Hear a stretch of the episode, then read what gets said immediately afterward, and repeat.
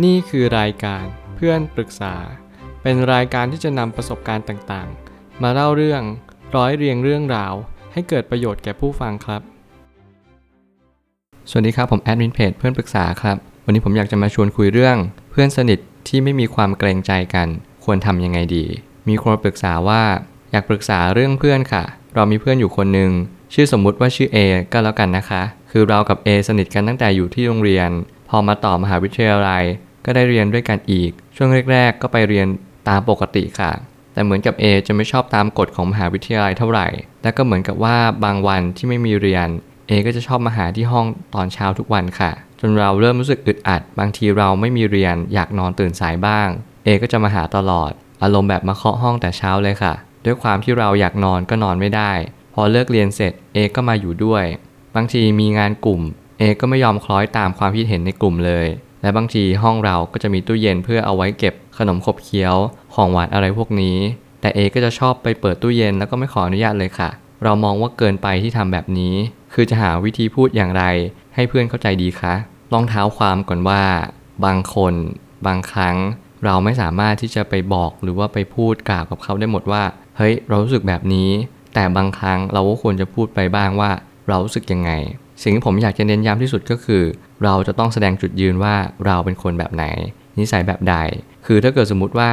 เพื่อนคนนี้เขาไม่ได้เป็นหัวหน้ากลุ่ม เขาไม่ได้เป็นหัวโจก เราก็ไม่จำเป็นต้องไปเกรงกลัวเขาอะไรมาก สิ่งที่ผมกำลังวงเล็บก็คือบางครั้งเนี่ยถ้าเกิดสมมติว่าเขาเป็นหัวหน้ากลุ่ม เขามีอิทธิพลมาก เราอาจจะต้องยอมไปก่อน แต่ถ้าเกิดสมมติว่าเขาไม่มีอิทธิพลมาก เราอาจจะบอกเขาไปตรงๆ ก็ได้ว่าเฮ้ยเราไม่ชอบที่แกหยิบของในตู้เย็นมาแบบนี้นะ มันเหมือนกับว่า ขอโดยพละการอะไรแบบนี้เป็นต้น ซึ่งเราสามารถพูดได้มากกว่าเพื่อนที่เป็นหัวหน้ากลุ่ม คือเพื่อนที่เป็นหัวหน้ากลุ่มเนี่ยสิ่งที่เราไม่ควรพูดก็คือ เราจะไปเปลี่ยนเขา เพราะว่าเขาอิทธิพลกับเพื่อนคนอื่นๆ อย่างยกตัวอย่างที่ผมเคยเจอก็คือ ถ้าเกิดสมมติว่าเราจะไปพูดกับหัวหน้ากลุ่ม หรือคนที่มีอิทธิพลกับคนอื่นเนี่ยเราจะต้องพูดแบบซอฟมากๆ ก็เหมือนกับเราพูดกับหัวหน้าในสายงานเลยแหละว่า เราไม่ควรจะไปพูดจาแบบมุทะลุมากเกินไป แล้วผมเชื่อว่าในเคสนี้เนี่ย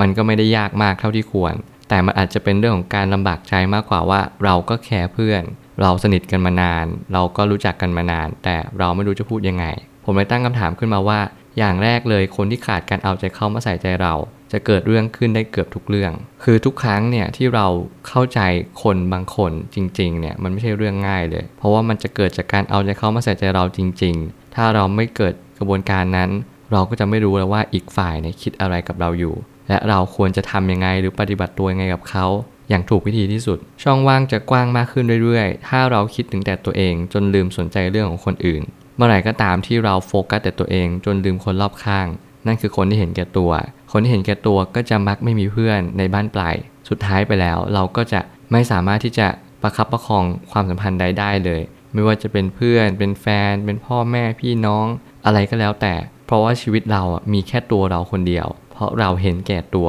เราไม่เห็นแก่คนส่วนรวม ความคิดเห็นอื่นรอบข้าง หรือแม้กระทั่งสภาพแวดล้อมมันจะเป็นไปยังไง เราก็ไม่ได้สนใจเราเพิกเฉยมันไปตลอด ซึ่ง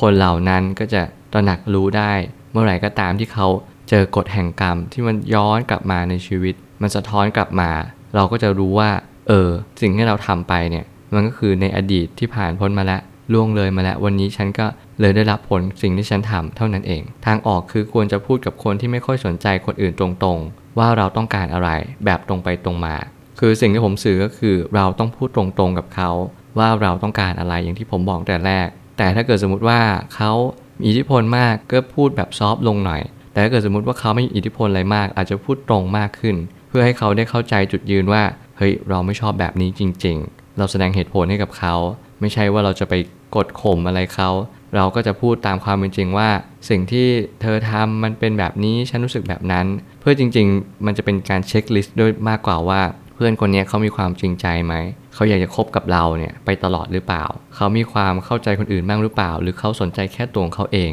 แต่ถ้าเกิดอีกฝ่ายไม่ยอมปรับตัว เราเองก็ต้องปรับตัวแทน การจะคบเพื่อนคนนี้ต่อก็ต้องพิจารณาจริง ๆ คือถ้าเกิดสมมุติว่าเราสงสารเขาเราเห็นใจเขา การคบกับคนนี้ต่อเราก็ต้องเข้าใจเขาไปเลย ว่าโอเค ไม่เป็นไร การที่เธอทำแบบนี้ ฉันเข้าใจ เพราะว่าเธออาจจะไม่มีเพื่อน เธออาจจะไม่ได้มีเพื่อนมากมาย ไม่ว่าจะเหตุผลอะไรก็แล้วแต่ แต่ในความเป็นจริงก็คือ สักวันหนึ่ง เพื่อนคนนี้ก็จะต้องได้เรียนรู้ว่าเขาควรจะปรับปรุงตรงไหน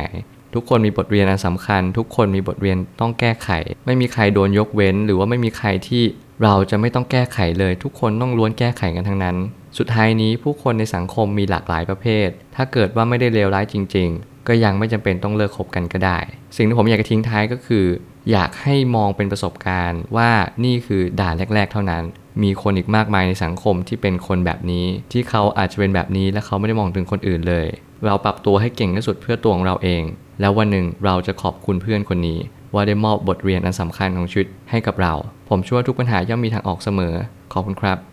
รวมถึงคุณสามารถแชร์ประสบการณ์ ผ่านทาง Facebook Twitter และ YouTube และอย่าลืมติด Hashtag เพื่อนปรึกษาหรือ f r ร e n d t a l k a ด้วยนะครับ